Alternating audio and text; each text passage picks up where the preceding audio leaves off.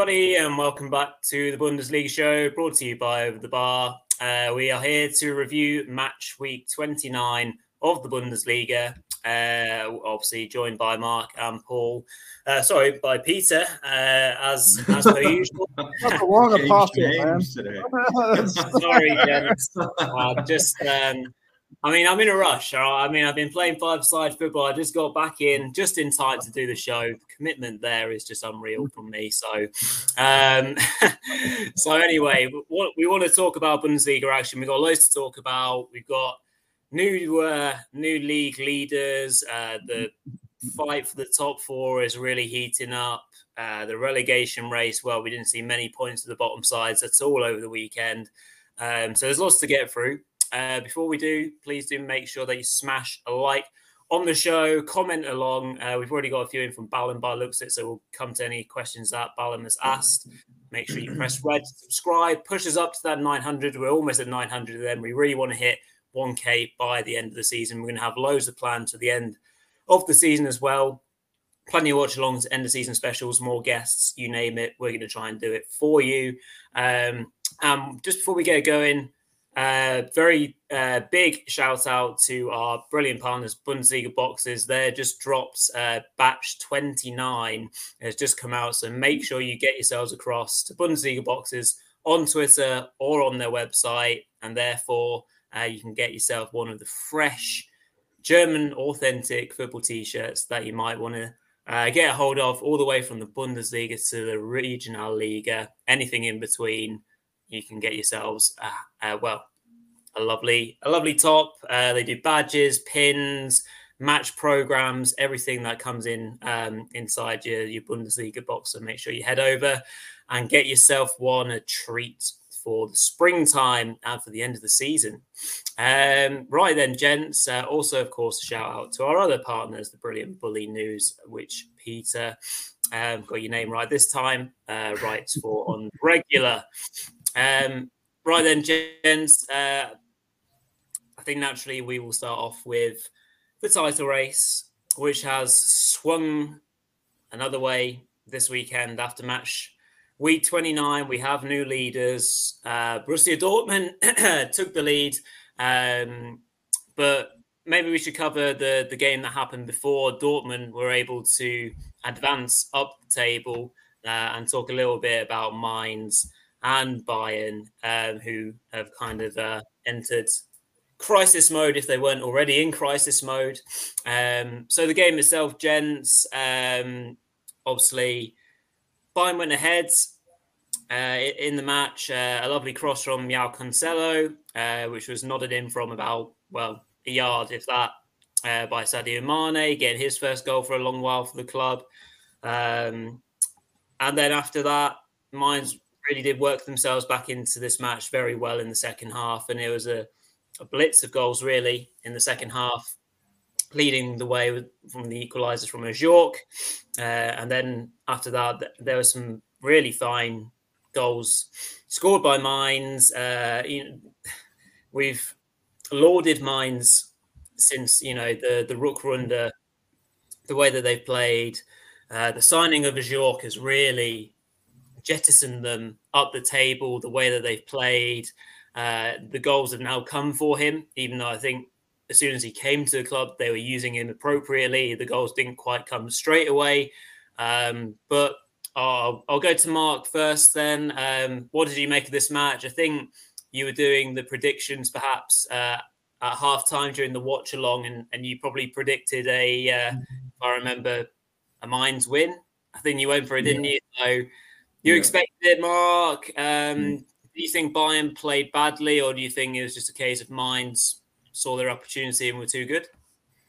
Yeah, I think I said to you, Rory. I think we were talking by text just after the game, and I said I, am not surprised at all that Mainz won this game of football. But the, the game itself was a bit of a strange one in some ways because I, I, actually thought that Mainz started really poorly in the game. Like in, in the first half, they weren't that great uh, at all. They were making a lot of mistakes at the back, and I think obviously Uh, a lot of uh, good chances for Bayern. Uh, Mane had the goal disallowed as well as getting the goal, which was a really good finish, to be fair. He's going to be crucial. Uh, if he can finish the season well, you know, then Bayern might possibly still have a chance in this title race. But yeah, the second half is just a totally different game. And this was like vintage Mainz, basically. A fantastic second half performance from them. Admittedly, the first goal criticism has to go to both the defense and uh, Yann Sommer again. Like I know, I, I, know quite a lot of uh, Bayern Munich fans over here in, in Nuremberg or in the surrounding area, and a lot of them are not happy at all with Yann Sommer. Like they, they think he's completely failed at Bayern Munich. A lot of them, from what I've been hearing. But for me, a, lot of criticism has to go to the defense. I mean, if you look at the second goal, I mean, what is Stanisic doing at all? Like, that's absolutely woeful defending. He just kind of falls over, it hits his hand, and then just ends up falling nicely for Barreiro, who obviously knocks it away comfortably. Initially, when I watched this, I thought it was a handball from the uh, Mainz attacker, actually. I thought it was going to get chalked off, but Obviously, uh, it was a Stanisic handball, so it could have been a penalty as well, and maybe even a red card. Just a bit of everything really went wrong there for the young man, uh, who obviously doesn't start many games, but he was drafted in for this game as Bayern went with the back three as well. So obviously Davis came back in, Joao Cancelo, and just didn't work again. You know, this defense is really, really concerning. Uh, I've talked a lot of times that I'm not really a big fan of the Upamecano De Ligt partnership, and that's a controversial opinion because you know people have different views on that. But for me, it's not really been a partnership that's impressed me, especially since Lucas Hernandez got injured they've looked dreadful at the back to me, and obviously Neuer the injury. But yeah, let, us credit Mainz. I mean, it was just another brilliant performance. And once they got that equaliser, they hadn't done that much before the equaliser, although a Ajorque did knock a couple of chances over just before the leveler. But yeah, I mean, the leveler was just a simple header, really, wasn't it? An open net, really, couldn't miss. But yet again, the big Frenchman was, was superb in this performance, you know, holding up the ball, allowing Mainz's attackers to get more and more involved in the game. Lee was very good too. He was instrumental in the second goal as well. Uh, the Korean uh, forward, even on his Onisiwo as well, coming back in for Ingvartsen for this game. He was excellent as well, and he kind of sparked that uh, resurgence in the second half from the home side. And yeah, the third goal, the strike from um, Martin was just fantastic, really, wasn't it? I'm a little bit surprised to see that it proves the quality that Mainz have got, the fact that he's not been starting games recently, because I'd really like him, uh, Martin, you know, the, the fullback and overall easy win, really, you would say, for, for Mainz. Um, Bayern just completely capitulated after the one, the one-one you know, congratulations to them and Bo Svensson. It's 10 unbeaten for them as well now, which is an incredibly good run. I think I think the second or third since the Rückrunde officially started. They've only lost one game uh, since the Rückrunde started in 12. So congratulations for them. The, you know, the Rhine Hessen are going to probably get into Europe this season for me. As for Bayern, it's just complete catastrophe, isn't it, at the moment?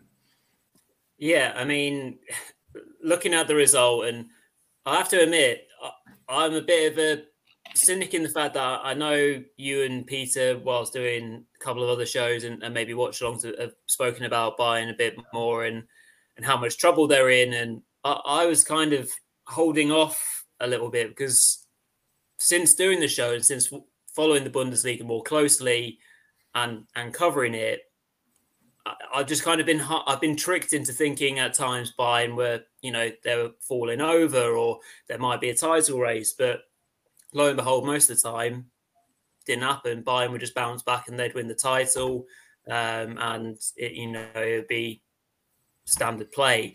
But now, Peter, do do we have the genuine crisis? Everything that's been going on in the background, lots of murmurs about Oliver Kahn's job security, uh, particularly right now obviously the result in the second half capitulation, as as Mark's already alluded to. What do you think about it um, from from a Bayern point of view, and then we can maybe give Mainz even more credit. well, I, I, think the result was was actually quite foreseeable. I uh, I did not have the courage during the watch along to tip a uh, a Mainz win. I, I went with a draw, um, but uh, I think that the form that Bayern displayed at Hoffenheim uh, last week I mean, it was clear in their body language that this is a team in total disarray. It's a team that's struggling, as uh, Thomas Tuchel and, and Thomas Müller have, have put it in their post match interviews with their energy levels. Um, I believe Tuchel said, you know, we look like a team that's already played uh, 80 fixtures. So, you know, we've talked a lot about this Bayern soap opera and and how many distractions have been uh, tipping this team over the line, and it's accumulation of things. You know, it's not just the Toni Tapalovic situation. It's not just Serge Gnabry and Fashion Week.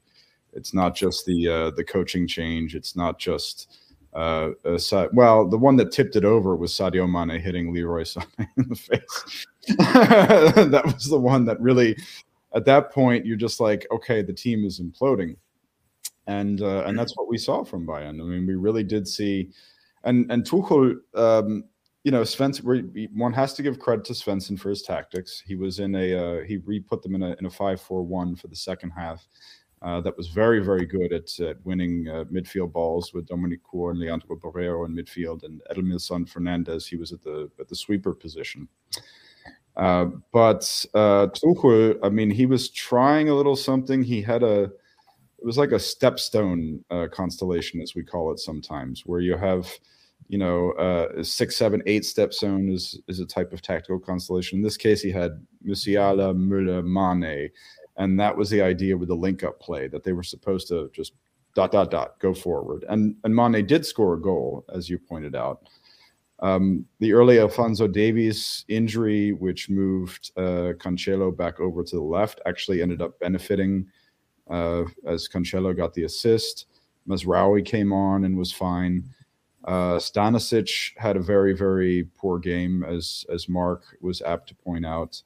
Uh, Yann Sommer seems to be, he seems to me to be shrinking. I mean, he just looks increasingly like a dwarf, you know, in goal.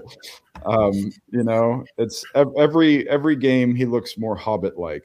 Um, every every uh, every time he runs out of the goal, I'm thinking of that first Hobbit movie, you know, where the where Bilbo Baggins is like, "I'm going on an adventure."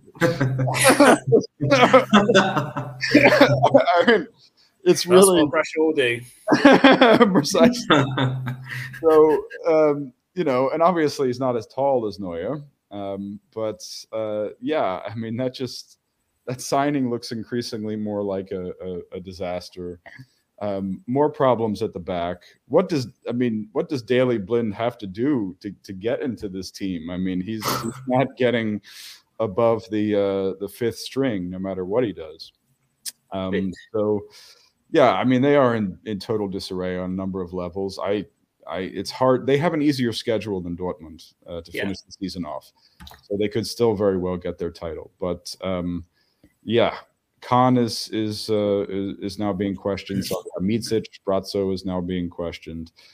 Um, and let's let's not forget. I mean, okay, uh, we should talk about Mainz. We we did talk about Mainz too.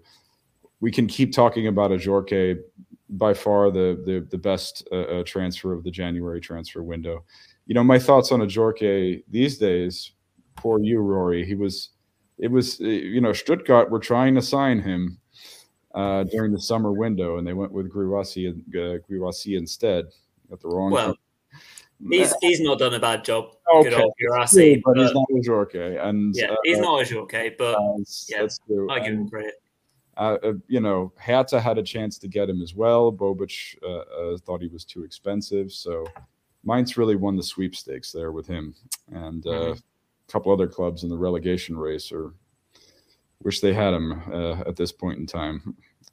Just, just, talking about signings very quickly. What what what have we seen with Mazraoui and Gravenberch? Like two players who came with such an exciting mm. profile from Ajax. Mm. Um, and Mazraoui's been very clear to voice his opinions um, in in the media and in the press about his frustrations. Gravenberch, I think, has been a little bit more quiet, but there's, there's also been lots of links, particularly with Liverpool uh, and and him as a, a, as a player. I mean, what was the point in signing them? Uh, they've mm. barely played, um, and mm. players of clear quality. Uh, obviously, he came on and uh, uh, Mazraoui in, in, this match and was okay, but are we going to see a bit more from them? But Tuchel hasn't exactly come in and freed them, has he? They, they've still been reserved in terms of their, their match time. Uh, the important thing to keep a note there: both players were signed on a free, and Salihamidzic was praised for for getting both of those players. Daley Blind also signed on a free for whatever that's worth. Um, but uh, so Salihamidzic was initially praised for his for his off-season, uh, you know how how proactive he was in the yeah. season that Bayern lost Lewandowski. Mm-hmm. But now we're looking at uh, quite a few transfer flops. Um, uh, you can call Mane a transfer flop at this point. That will probably be uh, parting company uh, with him this off-season. You can call Sommer a transfer flop, uh, even though you know if you were to stick yourself in Salihamidzic's shoes you figure, okay, those moves made logical sense. They they they made good sense. Um, but now, I mean, you have these players that are simply either not getting in the lineup under two different coaching regimes, um, uh, you know, and, and not making an impact. And so, you know, uh, Nagelsmann did sort of double as the squad planner. Uh, he had a role which, I mean, you know, we've talked about this before on this pod, how Germans refer to what you English would refer to as managers as trainers for the important reason that uh, the manager is the front office person. And uh, generally speaking, uh, uh most German football clubs have a squad planner.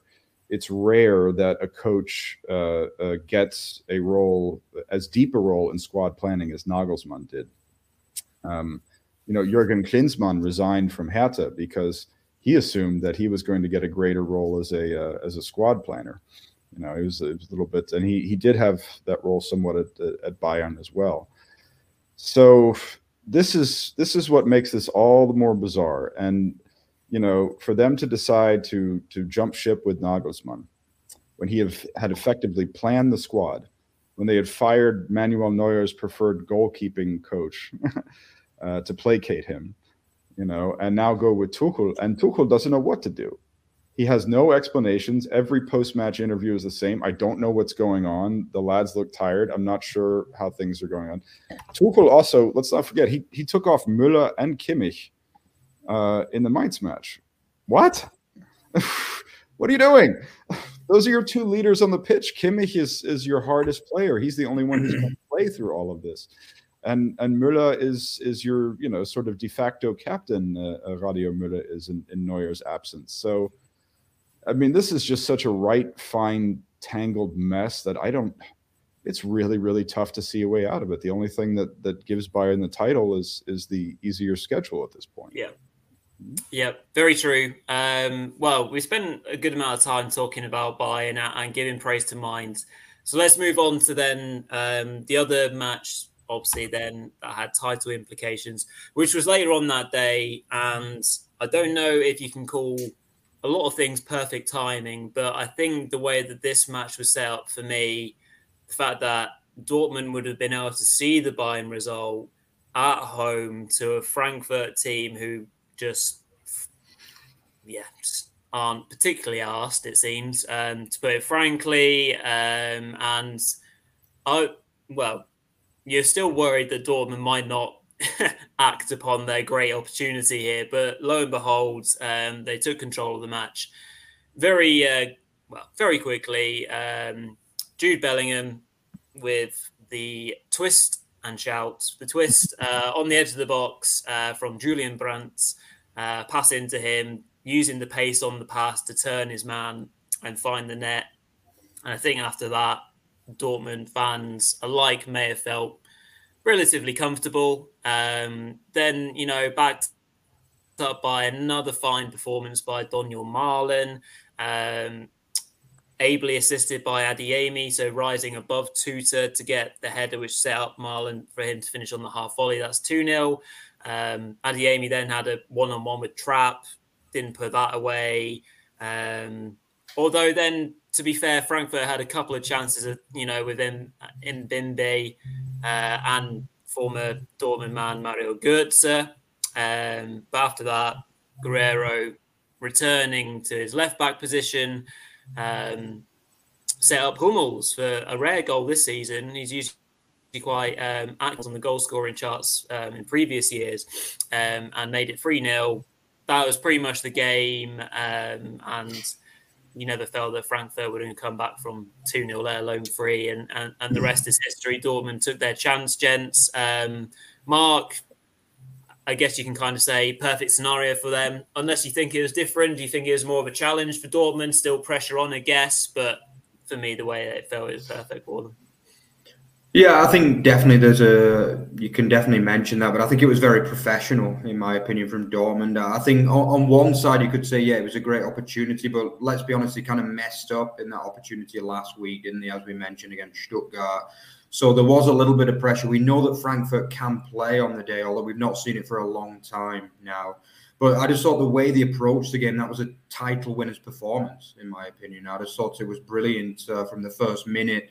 I just think Jude Bellingham, you know, he's not been as good in the Rückrunde as he was in the Hinrunde, which is quite ironic because obviously Dortmund have been a lot better in the Rückrunde overall. But for me, he was one of their pretty much their only good player in the Hinrunde, really. Uh, they, they weren't that good in that period. But since this was one of his best performances of the season, or he was brilliant in this game. It was like he led, you know, he's the kind of leader in that team, and he got the opening goal, which was a great move from him, a great strike. But again, the key man, it was that man, uh, Donyell Malen. Again, like where's he? Where's he been the last eighteen months? You know, because like he's looked a real player the last three or four weeks. And you know, he looks like he's enjoying his football again. The fans are starting to like him a little bit more. You know, he's going to be a key man. If Dortmund want to win this title, he could be the man that kind of fires them to the goals. Because let's be honest, Haller hasn't really got the goals that we might have hoped. I think he's only on three or four for the season. So they still need to get those goals. And, you know, Dortmund are a side that have got goals all over the pitch, basically, which is one of their strengths that Bayern Munich don't have at the moment, to be honest. But yeah, I mean, Julian Brandt was back to his best in this game. I just thought it was a great performance. Guerrero was fantastic from left back. Ryerson again solid. Schlotterbeck was he really made a difference. Obviously, he missed the last couple of games before this, and I thought he was really good uh, at centre half, putting himself in front of everything really. No. But as for Frankfurt, I mean, some of their some of their team lineup, their lineup choices are just insane. I just can't believe how many games Hasebe's getting. Uh, he's about 39 years old uh, and he's playing almost every week at centre half. I might tell my dad there's a job going at Frankfurt at the moment in the centre of that defence because, to be honest, he just looks lost a lot of the time. Uh, I mean, I don't know what Oliver Glasner's thinking, giving him so many games because, you know, it just seemed as though he was rolling towards the end of his career, didn't it? The Japanese uh, legend. I mean, he's a legend, the guy, let's be honest. He's been a great player over the years, but you know, at 39 years old, he's not had a good season at all. And, you know, I don't understand why he gets uh, picked so often. They just didn't really offer very much at all. I think Goetze had a chance at 1 0, but that was all I can really remember of note. Cool. Even Muani didn't have his best game. But yeah, fantastic performance from Dortmund, champions performance for me. If they can get close to that in the next five games, they'll win the title, I'm sure of it. Exciting stuff, exciting stuff. Um, I, I, don't think we really need to talk too much about Frankfurt, to be honest, Peter. We've already kind of alluded to the fact that they're being they're being cherry picked apart. There are players, I say there are players, there are lots of players leaving at the end of the season.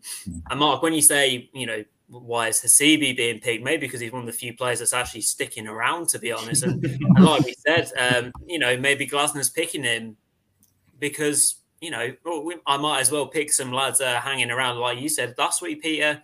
Maybe we'll see a Frankfurt team who are picked on the basis of players who actually want to stay put. Um, so I, we still didn't see a performance from from Frankfurt at all. Uh, Peter, were you, were you impressed uh, quickly by by Dortmund? Similar to Mark, do you think it was professional performance, feeling the pressure, and so on? I uh, I will echo Mark's words. Uh, champions performance is absolutely how I would put it. Um, really, just a, a, great performance from everyone on the pitch. Uh, Donyell Malen, I believe, has now scored in let's see, one, two, three, four, uh, five consecutive matches. The uh, the man who was tapped to replace Jadon Sancho has has finally hit his stride. Has finally hit his form. Uh, for me, Adeyemi has been equally as impressive. Um, the young. German. I think that they have uh, two best wingers in the league at the moment. The only thing that bothers me about Adeyemi is he got carded for diving again in this one. that was the second time in three weeks. Yeah. Um, Schlotterbeck actually uh, was subbed off uh, on 25 minutes after taking a free kick to the face. Uh, but Süle was able to step in and do an excellent job. Uh, for me, the, the man of the match was none other than, than Mats Hummels. Uh, I think the uh, the 34 year old um, he I led the tactics column with a picture of him as, as a tribute to him because I mean he's not as fast as he used to be and perhaps I'm saying this because I had to move a piano today, and it's a tough task. But whenever Matt Hummels is on a you know recovery run, he sometimes looks like he has a piano on his back, but he makes it, and he makes the recovery runs. And I, I counted, you know, because I was doing a detailed piece on it for the focus section, four times that he got a, a round of applause uh, from the Signal Iduna crowd perhaps I should call it the Westfalenstadion crowd as an honor to the protests uh, that have been taking place there uh, recently against the uh, the sponsorship. But uh, wow, I mean, what a great performance from the team! What a great performance from the crowd! I liked seeing Jude Bellingham uh, do his little raise the roof uh, gesture. Mm-hmm. That about three or four times as he was getting the crowd pumped up something that you know ordinarily you would say ah the kid the 19 year old kid I, I, like to see something like that.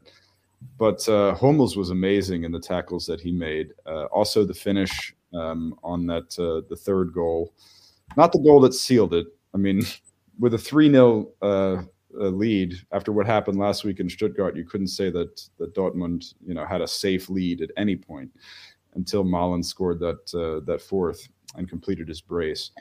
But the finish on that was just so delicate. It was so sublime. It was it was one of those goals, um, you know, and it, it, Bellingham was active in the build-up play. Guerrero sent in the cross, where you would think, oh, this is your typical too flowery Dortmund. They're trying to get too fancy, but there they finished it, and that's what differentiates. One of the things that differentiates this Dortmund side from the side of years past. That's why this was a championship performance. Uh, they took care of business. Um, you know, if you look at it XG wise, it was actually a lot more even than the scoreline would suggest. Frankfurt did have their chances, uh, but Hummels stood tall, Ryerson stood tall, Süle and Schlotterbeck for the limited amount of time that he was on there, and Guerrero all did their job, as did Emre Can. Uh, and uh, yeah, I mean that's. I mean, with Frankfurt, what else can you say at this point? I mean, Glasner has no reason to to stick with this 3-4-3 3-6-1 that he's sticking with not with all of the injuries that are mounting up in defense anyways you know and uh, i know he just sticks with it he sticks with these these wing backs even though everybody's out of position knauf's on the wrong side uh, you know knauf i have to say at this point i mean the latest i heard was that uh, uh that frankfurt offered dortmund five million for a permanent purchase. They could get him cheaper at this point with the way that Knauf has been playing as of late. I, I, you know, maybe two, three million would be appropriate. He's just not. Not only is he playing poorly, his body language and his, his belly aching is awful and it's annoying. Um, so yeah, but this is this is why Dortmund are an excellent pick to win the title this year. They're clicking everywhere. And Malen and Adeyemi are spectacular. You don't need Haller to score goals, not with Malen and Adeyemi doing so well, not with Brandt and Bellingham getting back in form, uh, not you know a fullback as as versatile and talented as Guerrero thriving back in his natural position. You don't need a Haller at all. Uh, you have depth in this squad. You have goals all around this squad and they are in much, much, much better shape than Bayern right now. They could absolutely take this title. Right. Well, it's good. Good to chat. Title race. We've had half an hour of title race. Let, us duly move on to relegation chat, and we'll finish with Europe, European stuff as well. Um, so it wasn't a good weekend really for any of the uh, sides involved in the relegation race, so to speak. Um, the Friday night game um, was a six pointer of, of some senses. Um, probably one of the poor, poorest, poorer games of the weekend, considering the amount of goals that we got, as per usual, I guess, with the Bundesliga. Um, but having said that now, uh, I guess a point looks fairly okay for for Stuttgart. I mean, if I'm coming from it thinking that every team that were in and around them lost, uh, it was a good point. Wataru Endo, the you know captain, fantastic. He won so many jewels in that match. Uh, he he was fantastic uh, and got the the equaliser. Uh, when I was watching this, I was fully ready to be Augsburged, uh, if that's a, a, word that we can use. Augsburg going ahead early on, um, getting into shape, very solid. I, I, had no thoughts that we were going to get an equaliser. I felt like it was going to be a 1 0 uh, throughout the entire match. But lo and behold, the, the character of, of Stuttgart is still very, very strong. They, they often go deep into matches and they often create some mayhem one way or the other. Um, obviously, seeing the, the game last week and, and then again this week, it wasn't a pretty goal, but Endo was in the right place at the right time, luckily, uh, to make uh, obviously that that chance. I think there, wasn't really much after that, really. I think that there was a cross that hit Guirassy and it almost kind of went in, but other than that, um, don't know if you two had too many thoughts on this game. We can probably brush over it quite easily and go on to some of the other games. But uh, Stuttgart hanging in and maybe a better point for them than Augsburg. I don't know, really. I mean, Augsburg are now pushed a little bit further away as well. Um, I'm interested to hear thoughts from you both. Yeah, I'd actually say it was a better point for Augsburg, personally. That was my honest opinion because I, I just thought I don't know what's happened to Augsburg because I think me and Peter have covered a, a, few of their games. We've talked extensively about Augsburg, and at the time we were really, we were both really impressed with them. You know, we was we were talking about them going to have the best season in a long time. You know, but it's just not worked out that way again under Enrico Maaßen. And to be honest, I had a feeling he might even get fired before this game. I just had a feeling that it might happen because you know we, we mentioned before that Augsburg do like to fire managers just as the, the running is coming in. They've not been very good for a while. But the, the thing is with this game, they started perfectly as well. I thought it was a good goal. Arne Maier with a brilliant ball, and he's been off form a little bit in recent weeks, but he put in a brilliant ball for Beljo, obviously replacing Berisha. He, he headed home easily. That was a classic Augsburg goal for me, and it looked like it was going to be one of those Friday nights again for a long period. Didn't it? Obviously, we've talked extensively about Augsburg loving the Friday night games, but you know the the one thing I'd say about Augsburg is they don't push for a second goal enough. That's the problem. You know, I think Stuttgart were there for the taking. Stuttgart didn't really play well in this game, actually, especially considering the, the two games before they were really good as well. Mm. Like really, really good. They scored six goals in the previous two games. But in this game, they just didn't really look like scoring. And obviously, in the end, it was a bit of a scrappy one that got the leveler, wasn't it? I mean, could the goalkeeper have done a little bit better? Obviously, the initial strike, uh, Endo bundled it towards the goalkeeper. There was no Gikiewicz in this match. It was obviously the uh, the backup goalkeeper Koubek who didn't exactly cover himself in glory in his first stint when uh, Gikiewicz was injured earlier in the season and I don't know. It wasn't a howler, but it's one of them. I think Gikiewicz would have dealt with that a little bit better and perhaps prevented the rebound being tucked away by the, the Japanese international, who was one of the best players on the pitch, if not the best player, as you mentioned. But like, yeah, it's again, it's Augsburg. It's one that got away. You know, they probably should have been able to see out that game. And I think earlier in the season they would have been seeing out that game, but they just seem to have lost a bit of confidence and but overall, they're still five points clear of Stuttgart, and they should stay up from this point. That's the truth. Yeah, um, yeah, I think that's fair enough. I I agree. It, from a performance point of view, I think Augsburg were ahead of Stuttgart. Stuttgart had dropped off in, in that sense. Although they should have equalised quite quickly after the first goal. There was a chance uh, where Karazor won the ball high up the pitch. Uh, Guirassy strangely passed it to Führich uh, when I thought he, would, he should have just shot anyway. Um, and Führich managed to test uh, the keeper, went over the bar. Uh, and then there's that cross in, I presume from Sosa, and it managed to elude everyone. I think Guirassy took it off Endo's toe when he was just about to tap it in.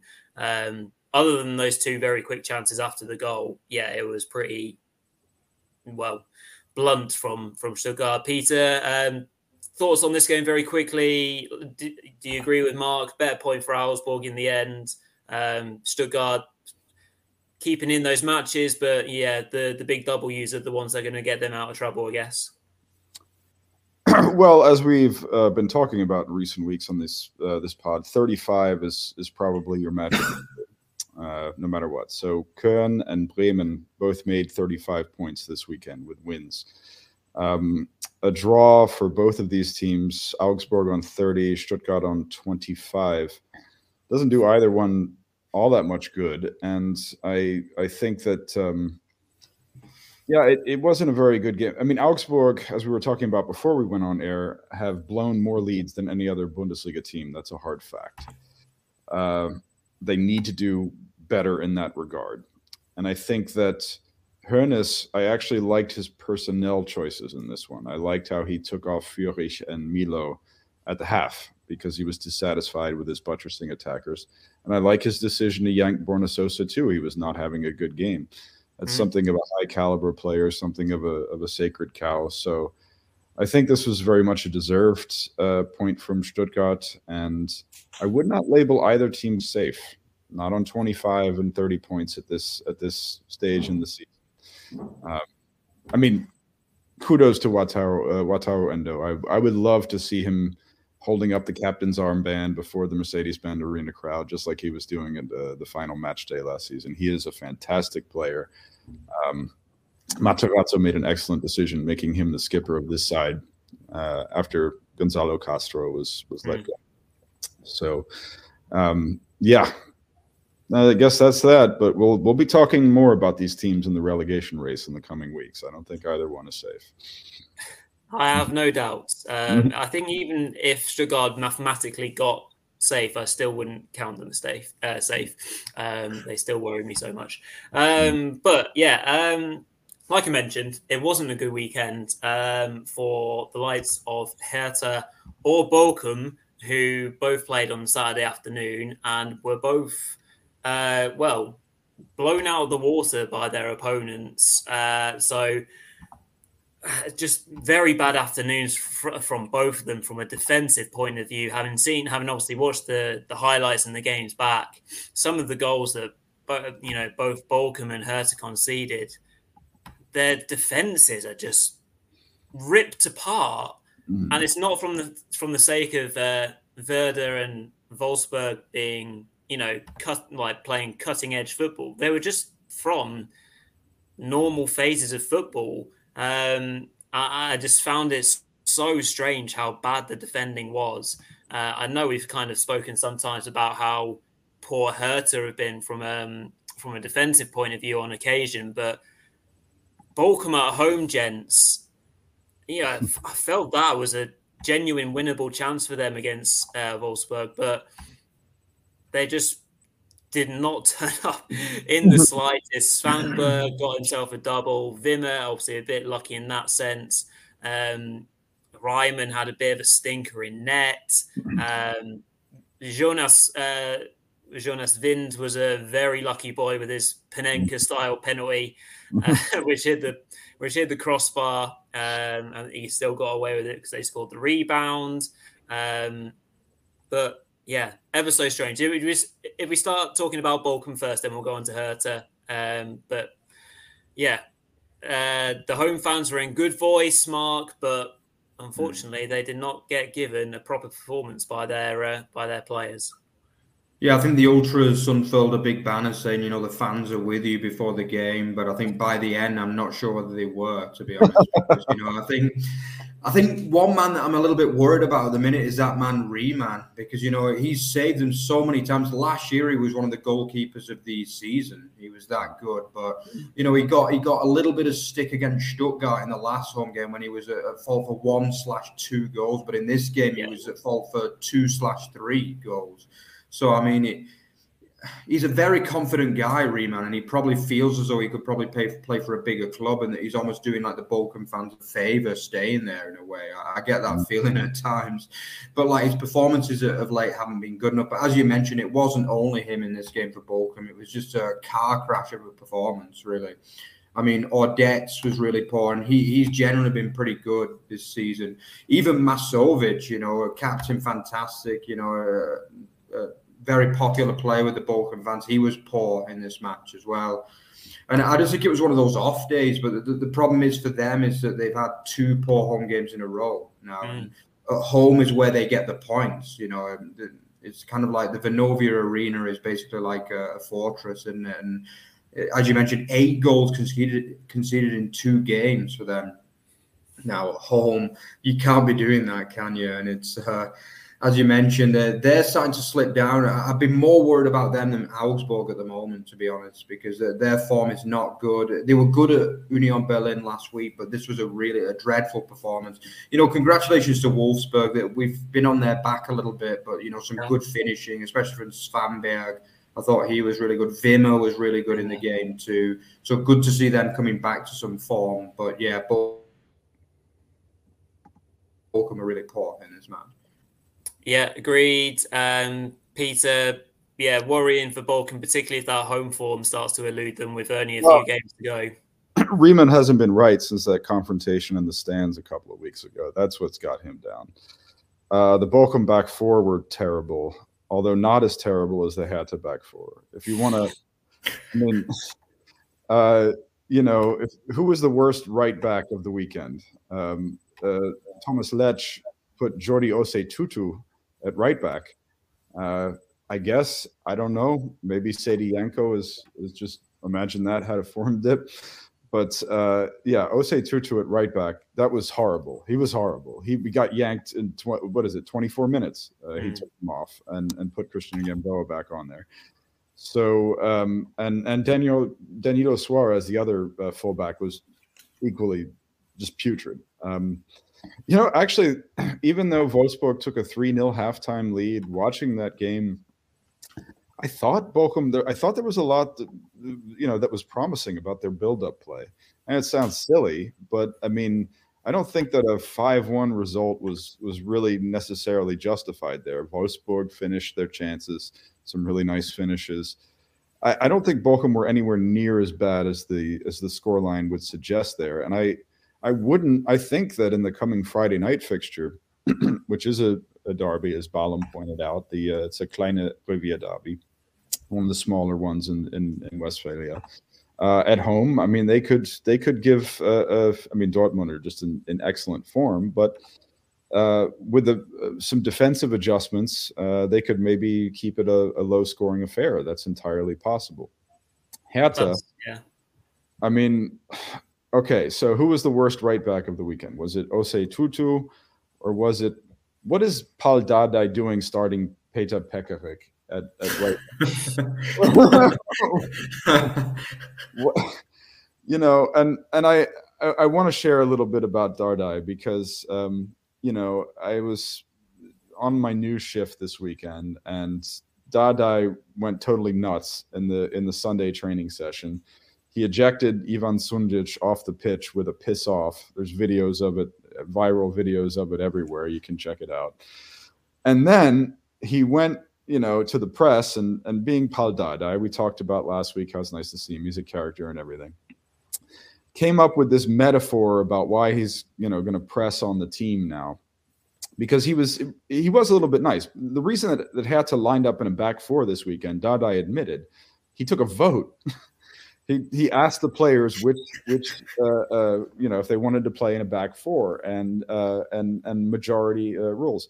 So he he tried to be the players coach. He tried to be the players trainer, and then when that didn't work out, he he went all the way to the other extreme, and and said this thing, and likened you know his honesty and his candor uh, to, with this team to saying that you know it's important to let your wife know when she's serving you cold soup.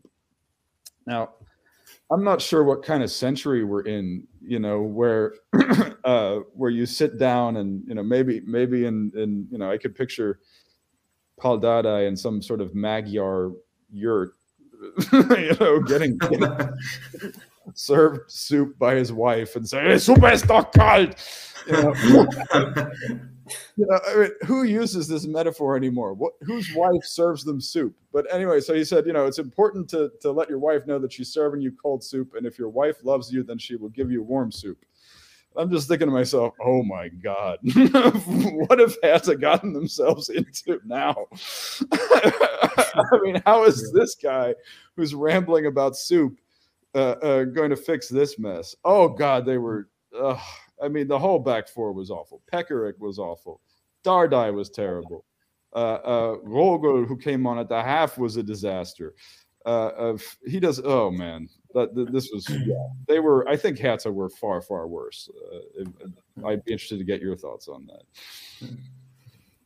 Yeah, they're just such a funny team. Like Hertha well, going, going back to hundreds yeah. of players. Oh yeah, yeah. yeah. Sorry, yeah, sorry. There was a delay there, Rory. Yeah, go ahead. Sorry, no. I just want I just wanted to give due credit to the hat trick hero of the weekend as well, um, who took his chances uh, very very well, and you know with uh, as striking partnerships go, he and Füllkrug have been a joy to watch this season. Really have you know gelled really well, but at the same time, certainly from my point of view, Füllkrug has obviously got most of the headlines because he has finished the majority of the chances, and and you know Ducksch has been more behind the scenes. He's he scored scored his goals, but not as regularly. Um, and you know, I was thrilled that he scored a hat trick. Um, some really nice finishes. The third goal was taken really excellently as well. Uh, so, you know, I, I, think that's fantastic for Werder. They broke their duck of being on a bit of a bad run of form in terms of results. But I think, as we've all said in the recent weeks, it's not like Werder have actually been playing very badly. Um, from a performance sense, obviously, they held themselves to what was car crash defending, summed up perfectly uh, by the fourth goal of of Hertha. Some superbly horrendous uh, communication, defending, passing, all of which Weiser then comes in to, to take advantage of and uh, and tap home for four 0 um, If I'm being super, super, super generous, is there maybe a positive mark to take from Hertha point of view, scoring two two goals without reply? Um, nice finish from Ngankam after um, sub Serdar set him up with a nice pass actually, um, and then Lukebakio getting mm. his what is now a custom penalty, which he dispatched um, very nicely as per usual. Very good penalty taker. Um, is that surely that's the only thing that they can cling on to from a positive sense? Yeah, I would say there's nothing they can really take from this game. As you mentioned, they did score two goals, but the game was long, long, long yeah. gone by that time. Like, and to be honest, I think that the four flattered Hertha. In truth, I think uh, they should have had five or six or even seven. To be honest with you, as you mentioned, I think Werder were great. They, they got the result they deserved after a while. I just think Ducksch has been really good. I totally agree with what you said, Rory. I think Füllkrug has got all the attention, but I think Ducksch has been really, really good. And he's actually a really good finisher as well. Eh, you know, he often goes for that. He scores a lot of similar goals. He gets the ball at the far post and he just kind of curls an effort around the goalkeeper. He's got, you know, he's a player that's always been good in the Zweite Liga, but never very good in the Bundesliga before this season. But he's been really, really good this season. 11 goals for the season as well for him now. So he's only five behind his teammate uh, Füllkrug. So that's another thing we've not mentioned much recently. The, the, the kind of golden boot is very very close this season. Like nobody knows who's going to win that. One player who has a good fin end to the season could win it because you know Füllkrug's currently uh, injured. We don't know when he's going to come back officially. So, and he's not really scored that many there in, in the Rückrunde in truth as well. So, who knows with that? But yeah, yeah. for her to no positives for me, it was a woeful performance. I agree with Peter that Pekarik starting. I'd rather have Peter Pettigrew on the pitch than him, to be honest with you, because he was absolutely garbage. Yeah, I just think the defense Hertha, they just seem to have hundreds of players in the squad, and half of them are just not good enough for Bundesliga standard in my eyes. You know, Jonjoe Kenny, I do like, but I don't know why he doesn't play very often. You know, a fullback, he's always been quite solid in my eyes. But they have a massive squad, Hertha Berlin, but I don't know. Just the team selection is just never right in my eyes. That's always been the problem with them. They just never select the right team. I mean, for me, Suat Serdar should be starting games as well. Um, you know, it's just it's just not good enough, really. And they're probably going to get relegated for me, barring a miracle, really now. Time will tell. Time will tell. Um, we, have got about ten, maybe fifteen minutes, depending on how long we go, to to cover the um, the rest of the matches and, and the top top four race and maybe the race for Europe. Um, so tying in nicely was the Sunday game between Freiburg and Schalke. Uh, of course, another team who are desperately looking for points, um, and it was uh, well, yeah, uh, another uh, match of relatively average goalkeeping um, and some again average defending, I would say, from Schalke, um, who succumbed 4 0 in the end. Uh, a, a, brace of goals for Gregoritsch uh, early on in the match. Uh, the second goal being, um, well, quite speculative, I would say, just a flicked on header very centrally as well, uh, which found its way into the back of the net. Um, obviously, the first goal being set up by Ritsu Doan, who was really good in the match, um, all over the place uh, as as per usual. It was very productive um, in that sense. Uh, they made it, you know, 3 0 uh, from Höler. Um, after again some very average goalkeeping, uh, and the match obviously was already finished in that sense uh, until they got actually quite a fluky fourth goal. Um, a corner came in late on. I think um, I'm not sure which Freiburg player it was. Kind of made an effort for goal, but ended up falling perfectly for Ginter at the back post. Um, for 4 0, which he duly finished at the near post.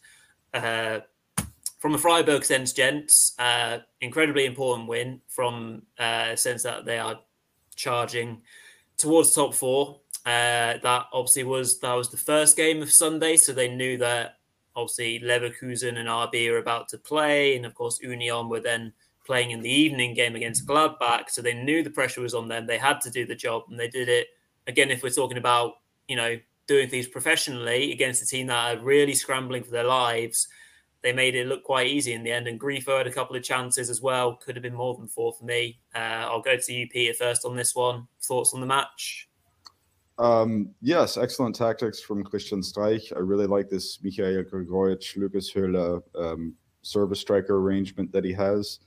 Um, it is a, it was a massive win for their prospects in the, in the top four. As you mentioned, Doan was covering every blade of grass. And Grifo hit the post. Uh, mm-hmm. We were, as Mark was talking about the um, the Golden Boot race or the Golden Cannon race. Grifo is currently second uh, with mm-hmm. 13 goals. It'd be lovely to see our Italian from Pforzheim win that. Um, from Schalke's perspective, yeah, we called it in our match predictions. There was going to be a soft goal from Schwolow, and as it so happened, it was the third one and uh, there just doesn't seem to be. Former Freiburg Christian Streich groomed him as a you know as a as a youngster at the academy. Uh, one really feels bad for him at this point because the career is has just gone down the tubes. Uh, but yeah, I mean, top four race, Union won, Freiburg won. Freiburg did it in style. Good old uh, 4 uh, 0 uh, victory. Union grounded out. It was a it was an ugly, ugly win. But uh, that combined with the Leipzig loss puts two traditional clubs on pace for Europe. That's that's yeah. quite something. Yeah, it does. Um, they they kept on panning to uh, Fährmann on the bench or in the stands mm-hmm. as well, which yeah. made it even worse from that, that, kind of perspective. It just felt horrible. Yeah. Um, so yeah, shout out. and what was it? The first the first match that Jens has lost uh, since playing or since joining. Yes. Yeah, he, he was he was yanked at the half. Uh, very very disappointing for for good old Mercedes. That's uh, yeah yeah. Uh, I mean, there were problems all along that back line. He had Matriciani at right back. He had a Ronin at left. There was um, he had to bring on yeah he brought on Greiml and whatnot. That that's that's another discussion. I mean, I think this you know with Schalke, obviously prospects not looking good. To think this was the second place team only five years ago. Only five years ago they finished second in the Bundesliga. Since then they've been relegated, promoted, might get relegated again. Yeah, absolutely. Um, yeah, the the RB Leverkusen match. I mean, do we call it a smash and grab, counter-attacking football? Uh, Leverkusen made the most of it uh, from that point of view. Uh, obviously, getting the late second goal made it look a bit more comfortable from a scoreline perspective. Obviously, 2 0 kind of makes you think, oh, well, mm. Leverkusen on great form, just saw off RB in a, you know, in a nice, easy sense. But obviously, Frimpong um, broke late on and, and got hauled down by Szoboszlai, who then got his second yellow card, and Amiri just about put his penalty away to make it 2 0. Um, Mar, just very quickly, Leipzig will be desperately disappointed by that. They had an absolute barrel load of shots in this match, um, and and chances at circa as a result, and and yet still found a way to lose. Um, seems to be a bit of a common trend with RB. They just ever so often throw in these performances where they just find a way to drop points, uh, and now we're not even talking about RB in the sense of them being up there uh, from a title charge point of view. They are really clinging on. Well, they're not clinging on; they're outside the top four, um, but they're they're blowing their top four Champions League credentials, which is really important from a financial sense for for RB. So, what, what do you reckon to them uh, and their chances going forward for the rest of the well the few games that we have left? Yeah, to be honest, I don't think they've been that good for a while now. Really, uh, RB Leipzig. I think obviously Nkunku came on uh, in this game, which is obviously a massive boost for them ahead of the last five games. But I think Szoboszlai was good. Obviously, he ended up getting sent off. He's been one of the bright sparks in the last ten games, but there's been quite a lot of disappointing performance this season for me from the club. I mean, Werner just, uh, I think Peter mentioned in the predictions, you know, he was really good against Augsburg, but just didn't turn up for this game really again. Um, he's not really done it. I'm not sure how many goals he's got. I would imagine around about eight, nine this season, but I think they were hoping he was going to get far more than that, to be honest, when they made the big move to get him from Chelsea in the summer you know, he, he, looks like a player that's just lost confidence after that ill-fated spell in England, doesn't he? Uh, I think he got what 34 goals the season he left, or round about that. He, he was just a great finisher back then, wasn't he? But mm-hmm. just doesn't look the same player anymore. Hopefully, there's still opportunities for him to get back to his best next season. Yeah, I actually think uh, Leverkusen deserve credit because you know me and Peter did the watch along. Um, it was a hard trip, a very important game for them, which they played amazingly well in. They made a lot of changes today. Wirtz was obviously the main man who was missing, you know. So it, the front line was very much, you know, Hlozek was leading the line. Adli, uh, obviously, who missed a few games, made his first start in a while.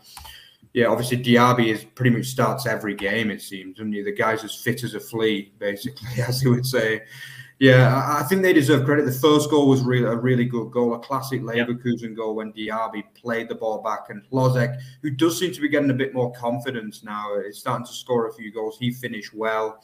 You know, it wasn't a vintage Leverkusen performance; it was a back to the wall kind of performance, which we don't see that often from them. But it proves that they can win ugly, which is what they need to do a little bit more of for me, Leverkusen because you know if they want to start challenging for regular top four and even titles, because I think this squad's good enough to challenge for titles potentially, then they've got to start winning ugly, and that's what they did in this game. And I thought, you know, as you mentioned, Leipzig did miss, miss chances, especially through Nkunku in the second half. That was an absolute sitter, wasn't it? I mean, how's he missed that one? It was practically an open net really for him, and he kind of scuffed his shot. But yeah, Leipzig just aren't doing enough, especially away from home. They've been poor for a long, long time away from home. And yeah, I'm not sure they're going to get top four, you know, Leipzig. I think they need one of Union and Freiburg to blow up for them to get it because I don't see them winning more than three of the last five games, in my opinion. Yeah. Yeah, and then speaking of Union, Peter, winning ugly, um, perfect kind of sentence really when it when it comes to them. Uh, but I have to say, um, from the match sense, the one the one goal, the only goal that won the match, uh, mm. was filled with quality. Um, obviously, oh, yeah. the cross that came in, you know, perfectly weighted. Uh, but then, from Sheraldo Becker's point of view, as a striker, you can very easily just waft your foot, um, shank it, you know, go at it too hard, guides it in very, very mm. coolly um, Sheraldo Becker, and, and was obviously an incredibly important moment because you need that one bit, that one moment of quality in matches to win ugly. Um, well, or to you know to get those vital three points, which they knew obviously at the time they could take advantage of the match that had just happened. So yeah, vitally important win, um, and just the perfect end to the weekend for for Union to then sit comfortably inside the top four once more. Uh, very well put about the quality on that that goal. I I, I should have. Yeah, I don't want to diminish the quality on that goal either. Roussillon, also a, a January acquisition who has worked mm-hmm. out amazingly well. Yeah. Um, so uh, yeah, I mean, I think when you look at Union and Leipzig, are two East German sides, so to speak, in competition for the top four race. Uh, Union also recovered in the midfield. Um, uh, Khedira and Laidouni had much, much better matches than they did last week against Bochum. Whereas uh, Kampl and Haidara for Leipzig really slid back, in addition to Werner sliding back, because they were very good in the in the in the win against Augsburg in the previous week. But um, yeah, actually, I mean, if you if you think about the table now, uh, what what would German fans like to see transpire for the duration of this season? Well, we would like it if both Leverkusen and Frankfurt did not qualify for Europe via the table. If Leverkusen wins the Europa League and Frankfurt win the Pokal, then we have five Champions League representatives and three Europa League uh, representatives by a by a rather unique route. So uh, that's you know for Germans who may feel a little bit neutral about some of these sides in the race, that would be the ideal outcome. Interesting thoughts. Yeah, mm-hmm. good stuff. Um, I think the only game that we haven't mentioned at all was Hoffenheim Köln. Um, and uh, obviously the away side have now put together a very solid run. What unbeaten in four, two wins, two draws, I think, off the top of my head. Um, and you know, it was pretty much a month ago where we were saying you know, Köln are getting drawn into this relegation race. They can't score. Mm. Uh, we're really, well, I wasn't really worried. I was hoping they would get drawn into it from a Stuttgart mm. point of view. um, so, yeah, they uh, they turned up and you know they they put in a very solid performance uh, away to Hoffenheim, who uh, were yeah ultimately outplayed. Um, some good performances again by um, Florian Kainz, almost forgot his name. Uh, Skhiri, uh, Thielmann getting on the score sheet again. Uh, even David Selke managed to help himself. So a very mm. good afternoon um, for for the Billy Goats. And what do we think? Does that now make uh, Köln Köln safe, gents? Are we excluding yeah, them yeah, now from from the from the thirty-five points? Yeah, yeah. thirty-five points. And fair play to them and Steffen Baumgart as well, because as we mentioned, they, they were looking bad, but they've been really good. I thought they were brilliant in this game, actually. I thought that was their best performance, one of the best performances of the season, and definitely the best probably since that 7 1 uh, when they beat Werder. Like they, they were just dominant in this game and deserved to win by the scoreline they did at the end of the day. Yeah. Yeah, they absolutely. Were, they were being outplayed by Hoffenheim until the John Anthony Brooks handball. that was such an odd handball. Like he was executing a dance move there. The way that he, he spreads his body. Oh, yeah. that was a strange one for me. Yeah, classic that. But congratulations to both Köln and Bremen this weekend for for reaching 35 points. Davie Selke has caught so much flack from so many of us. Will uh, he deserves uh, uh, some credit for scoring his second goal in a in a FC tricot. Uh, and as you mentioned, Marvin Ducksch, his um, his first ever Bundesliga hat trick. Uh, wonderful scenes there at the the uh, Olympiastadion. As um, well, this happens a lot at the Olympiastadion. That uh, when away teams come in, they come with like a contingent of 10,000, 20,000 people. And so for for Werder, it was kind of like a home game, and uh, they were able to go celebrate with the ultras there afterwards. Uh, one of the reasons why Hertha has problems is because you can pack a lot of away fans in that stadium. Yeah. I think they have 15,000 there, the country yeah. that I watch. Yeah, 15,000. I think Köln had 8,000 at Hoffenheim. So yeah. some of the away followings in the Bundesliga are just crazy. You know, yeah. it's like yeah, 15,000 at one away game. That's just insane, really. Yeah. Um, but yeah, I think I think that's a good place to uh, to finish for this evening. So um, thanks to everyone that's tuned in, whether you're watching live or if you're watching subsequently, or if you're listening to the podcast. Appreciate everyone who listens and tunes in uh, to hear us ramble on about the best league in the world, Bundesliga, reflecting on match week 29.